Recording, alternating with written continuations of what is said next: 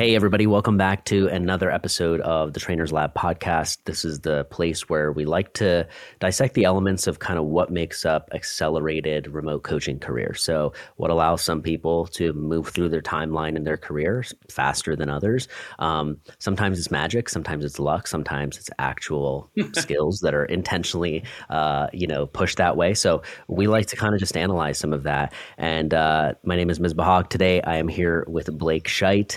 Blake, how are you doing today? Man, I'm doing good. It's uh, perfect weather here in Florida right now. It's been like 80 degrees th- this whole week, so I'm just soaking it in because it's going to be stupid hot here in like a week or two. Um, yeah, dude, it's it cloudy over here. I'm hoping it's. Uh, I'm trying to get it back to sunny over here so that I can get out and, and play some more tennis. Man, I've been on a real kick, and when it's yeah. raining, it. Yeah, yeah, it's amazing, and I love like, it's the same thing as like watching um like you know when people watch youtube videos of something and you're like oh that doesn't help. It doesn't do anything right? Like you need an yeah. it helps okay? When you implement one thing and you take one thing from a video and you're like let me just tweak it like noticeably the people i'm playing with are saying stuff too like dude your serve totally different and it's like this is stuff i watched a video on and i'm like kind of like messing around with it. So um it, has been fun. But uh, yeah, man, today um one of the things that I really want to dive into because it's kind of relevant even to me. Like I actually sprained my ankle last week playing a match, and um, it was totally stupid, but it it reminded me. It took me back to being injured as a client. Mm. Being like, oh no, like I hate that feeling where you're like, dude, I am I going to be able to play again for another whatever? Yeah. And um, the idea of assessing pain remotely how do you even begin to do that? Mm. Um, what are your limitations and like your scope, I guess, for being able to do that? And how do you collaborate with other uh, medical professionals to help this patient's progress, right? Um, their patient, your client, and you're going to see them likely more or hear from them more than a doctor will just because of their whatever the the, the rates, the healthcare system, all that stuff. So, um, I think I've had pretty like I've had a lot of experience in this realm because I personally had a lower back injury and that's kind of what got me interested in this sector of remote coaching anyways. And then once I voiced that to my boss when I was, you know, working at that company, like I got tons of clients who had lower back injuries, shoulder injuries, knee pain, like you name it. And and the limitations I actually enjoyed working with all of them because there's some common threads to them that aren't just knee specific or back specific. So, um, does yeah. that does that sum up what we're going to kind of be diving into, Blake? Yeah, absolutely. Um, funny, like I just saw the guy from Squat University who I don't know his name, but I've watched a lot of his content. Aaron, Dr. Aaron Horschig, I think. Aaron, that's it. Uh, he was just talking about how no back injury is the same. You know, like yeah. it's not one size fits all. But I will say, in my experience, and I'm definitely not a doctor, like there are common strength exercises that tend to, if it's if it is a weakness that caused the issue, like that are really good staple go tos. Um, and I get a lot of that from, in particular for back stuff, like Stuart McGill, Dr. Stuart McGill, yeah. really really good. Um, but yeah, like so from our side, right, there's things that are going to be outside your scope of practice and identifying that and then working, collaborating. I love that you brought that up because the coach doesn't have to be like I have fallen into this temptation too many times. The coach does not have to be like the only knife in the drawer. Um, no. A lot of times, um, it's actually best if you are a participant and a help, you know, someone who can help, right?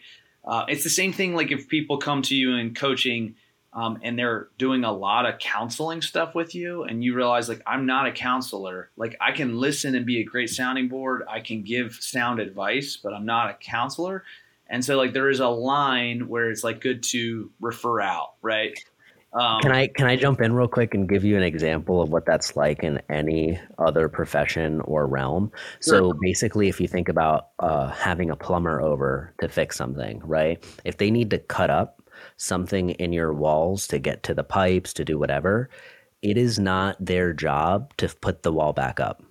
If you ask plumbers to do that, they don't even like offer a service. A lot of them that's like a they're like, oh, you have to have ask a handyman to like come and uh, take care of that. Any handyman will be able to do it for you, or a carpenter.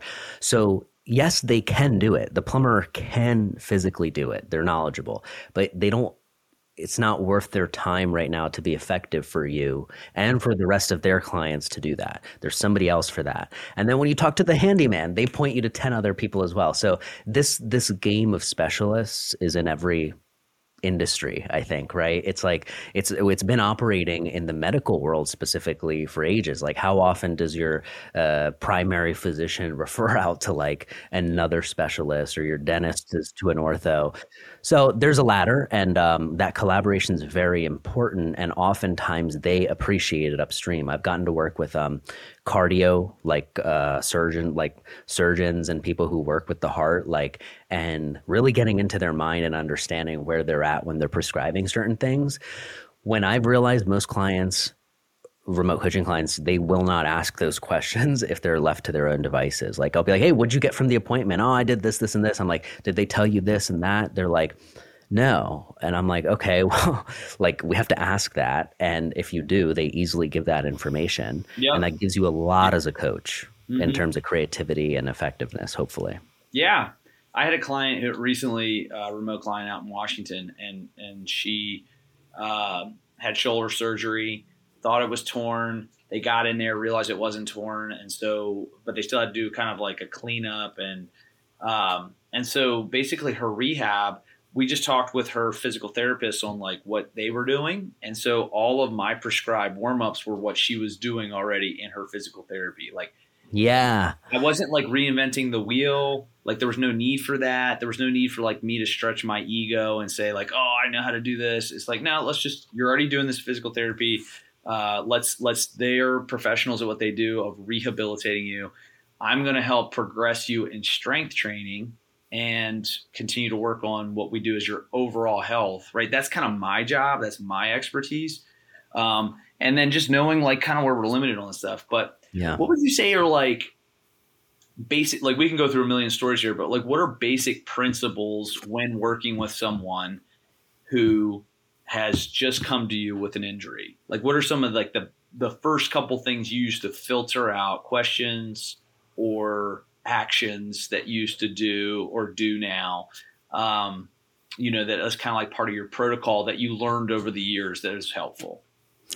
So now it shows up in the form of maybe a text message for me or like a True Coach message. But before it would always be like a True Coach comment and or a message or something like that. Maybe an email. It's like, hey, I just tweaked my back. You know, this morning I was doing. I don't know what happened. And it's just like it's an emergency, right? So the alarms go off in my head, and then I go. I have to remain calm and go, hey, tell me one, what happened when like right before this, right? And what it, I need to understand not so I can fix the pain. I'm so glad that you said like your job is to like how do we progress in terms of the strength work and you know strengthening all the weak areas so that we prevent this stuff from happening maybe in the future, um, and that we get you back to normal playing tennis, whatever else you really want to do.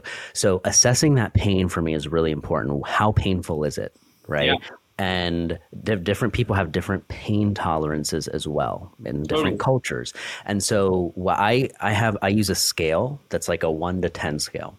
10 is just out of this world like we would barely be talking right now like you'd be you should go get it checked out right now right? A 1 is like okay it was there you barely kind of feel it it's like kind of there sometimes sometimes not where I start to kind of um, one, what that does for the client is it makes them assess their own pain as well, become aware, yeah. like, oh, it's not just pain across the board.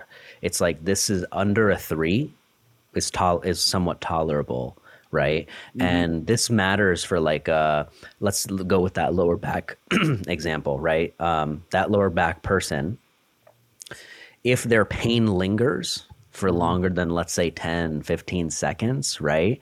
Um because like certain things when you're coming back from an injury or working around it you're it's gonna hurt right? Uh, but you don't want it to hurt to the point of more injury and like that kind of thing. So you have to kind of also uh, my next question is this. You know after where are you at on the scale? Like what are the movements that you've noticed so far that cause pain so I need to know right away, like, what are those movements? And then if they say it's a squat, then I can maybe go, okay, other knee flexion also is in that category, or then I can dissect if it was weight or whatever it was. Then my job is to come up with a green light list of movements that are like, what can I actually because it's not just about again like you said fixing the pain it's about what can we do now in the meantime while we get this sorted out while it heals because right. that's the one mistake i made in my own back injury and nobody surprisingly told me like mm-hmm. i worked with so many different professionals and nobody encouraged just continuing to work out and work around like yeah. work on upper body if you can you know it's just like there's so many things to do that you know um, our job is to go, all right, here's what you still can do without triggering any sort of pain. And so your job, I think, or my job as a coach was to create enough of those variety where they never even felt like they were missing out on like something while they were recovering, like their back was recovering, uh, and they were getting the appointment or whatever it was. So, um, where's the pain level at? What can you not do that triggers pain, and what actually can you do that is working around the pain. And then that pain level you check in with pretty often, especially when it first happens. It's like, hey, like, is it has it been lowered the next day or did it go up more right mm. um, and and we use that scale as like a, oh it's a five out of ten today oh, okay five or six out of ten is where i start to get really concerned and you're like let's change up not just go lighter on what they had planned, but you're like, let's remove and restructure some, certain things, maybe, you know? Sure. No, I love how you said that. That's uh, specifically like what I kept hearing there was you kind of need to know your client. Like some people are uh, going to be like pushed through. Like if I have like a CrossFit client that I know like grunts through some hard stuff and they say they're saying they're in pain, then like I'm much more like, wow, okay, it must be it could be something bad because they they want to train. Like these are the people who like yeah. training.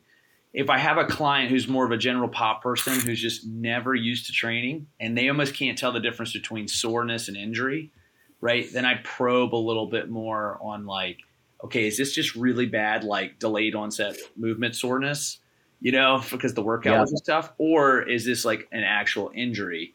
Um, so I always start there, like identify the client. It depends on who the client is, and then like if it's someone who loves working out, worked out, has a high training age, worked out for a long time, and they're saying they're having pain, I start to take it more serious. And I think Misbah's like idea on the scale one to ten is just a great place to start because it gives some metric towards them describing how bad it is, and then proceeding from there. Um, you know, a lot of times though, it's either like there are some things that you can work on, but most of the time, if it's a bad injury, it's how can we work around, right? Yes.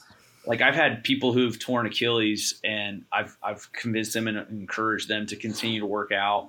They wanted to work out. Uh, they were super bummed, but it was like good for their mental health to get back in there. It was good for them to like. So how do they do that? They were in a boot and crutches.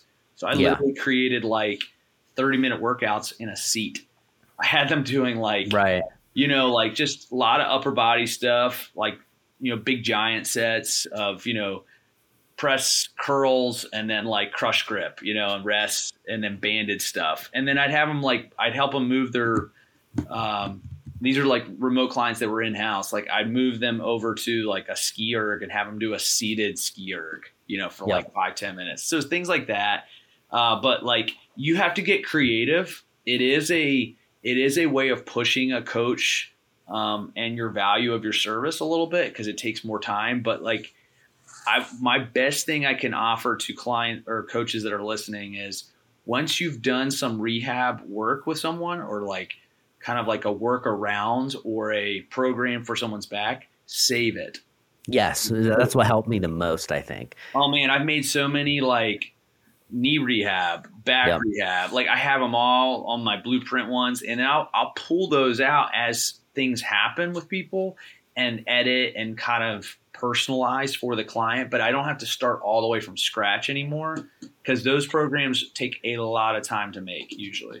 100%. If there's one last thing I can squeeze in here, like our job as coaches is to make sure that this client doesn't waste more time, right? So they're not wasting a month before their next appointment and doing something. This is a two clients right now I'm working with. One had just a hip surgery or injection and all that stuff that like they're recovering from and now progressing, getting back into normal things. And then the second person's uh, like a stroke patient, right, who is now kind of just regaining motor control and like, but barely is still there and you know has some exercises where range of motion has significantly improved but okay their next appointment isn't until one more month from now. Um, their occupational therapy, yes, it's a couple times a week, but most of it is what you do at home. They've been doing the same exercises that are basic, like raise your arms up this way, you know. And then the key question when I'm talking to their doctor is, hey, what is off limits? Like, is there something that I should stay away from that would hurt or you know I you know I should be aware of? And if they usually say no right? Just be safe and don't you know that kind of thing. That gives you green lights as a trainer or coach to go wow all right let's make progression happen right? Let's go from instead of just a lateral raise your arm up to the side. Let's try a frontal raise your arm up here, right? You're starting to work in, yeah, he, like now we can start to work the scapula because there's no, like all the exercises that they're giving are so hyper focused on like getting control back maybe in the wrist. But hey, I asked, like, can you feel your shoulder? Right. And he says, yes. Like I could always like kind of feel it. And it's like, can you shrug up? Can you shrug down? Like, does it feel like, you know, you've got something there? If you do, then why aren't you doing shoulder related exercises that help that range of motion because that's also deteriorating every day that you don't really do something.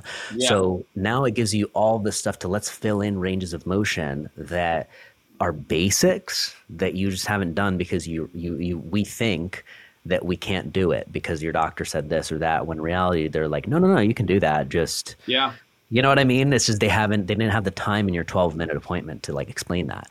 So, um, anyways, that's what I would end on there. It's like yeah. collaboration and using pain as a learning tool for you, the medical professionals you work with, the client, ultimately, because they're going to deal with this again in their life if they've yeah. been injured once. And next time they do, they'll be smarter because they worked with you in a way, you know? Totally and there you know this whole thing is really a opportunity both for the coach to grow and learn probably because the injury is going to pull you and stretch you a little bit to try to have to do more research if you're not you know like a lot of times these first injuries i, I didn't know a whole lot about how to rehab them or any of that stuff um, and, but i did know how to work around and uh, and i did know how to like work with a physical therapist that they're working with or um, you know uh, yeah so like a pa or something like that. But I would say the biggest thing besides all of the knowledge and kind of being flexible and trying to figure out how to communicate these things would be the mindset part because a lot of people want to quit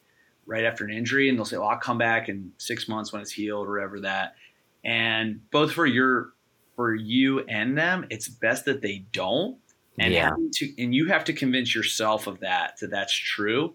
And you have to be able to then convince them because there's this time where you can be so discouraged that like, oh, I'm about to lose this client. I'm so scared of losing them because they just got hurt and and like I don't know what to do and I feel like Adam like like okay, if it's a if it's a knee injury, it is free game to work from the waist up unless a doctor exactly. not to, right? Yeah. So it's like, dude, let's come in here. Let's keep the weight off of you. Let's try to let's use this as an opportunity. I say this a lot. Let's use this as an opportunity to get stronger somewhere else that we weren't focused on as much. I I really love that language. It's very um, positive and like future focused, you know? Yeah. It's just an opportunity for us to now, like, we're just going to focus on getting you really strong shoulders and arms and, and core work. And, you know, we're just, as your leg is healing, like, we're just going to hit those things a ton, right?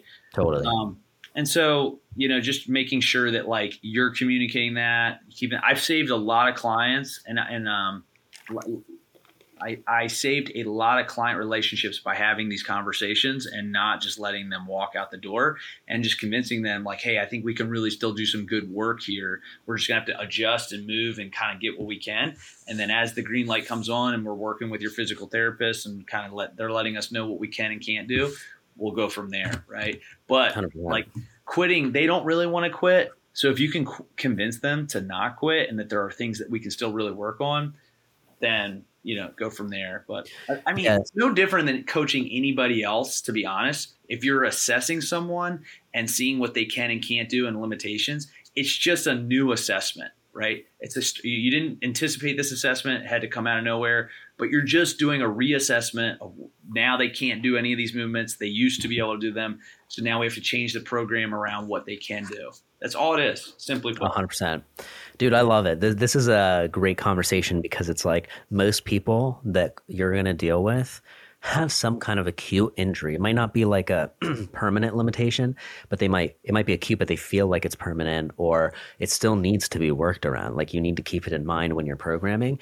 So you're pulled into this anyways and understanding it somehow and not knowing is okay because it can be learned and researched. Like you can talk to a lot of people who have encountered back pain before or knee injuries if, if you haven't and really get their, you know, absorb uh, some of their lessons. So um, the common denominator comes back to figuring out, like we said, using the pain scale um, and helping them come up with a path forward that's really around right um, the the obstacle or the injury that's like immediately up front.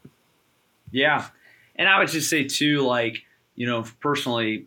Uh, I, I, tweaked my back two years ago, and you helped me walk through that when our programming kind of like we were going really heavy um, yeah, it was about like a year and a half ago, two years ago, that like we were getting really heavy, getting building lots of mass for my bodybuilding competition before we started the cut, and kind of kept going through it. And then all of a sudden, I just had a little tweak. Um, didn't warm up properly, you know, just happens.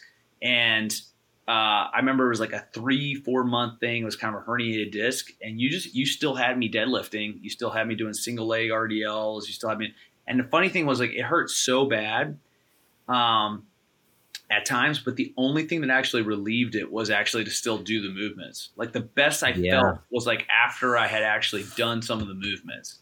Now that's not true for every client, but like as we were kind of working through and monitoring that, like that was true for me, and and it was good for me to like. And I knew like okay, if I get through the third, fourth set, I actually start to feel like the muscles are kind of like connecting and like blood's pumping in that area and it was just a lot more looser and tighter in the right spots um, and so like I, I, just i just felt like movement was medicine for me um, in that way now I, I, try not to i believe that in most cases i try not to assume that for everyone now because it really is sometimes movement is hurtful um, at, to a certain extent. But most of the time i have found that moving actually is the medicine for most people and learning how to do it well and right and prescribed.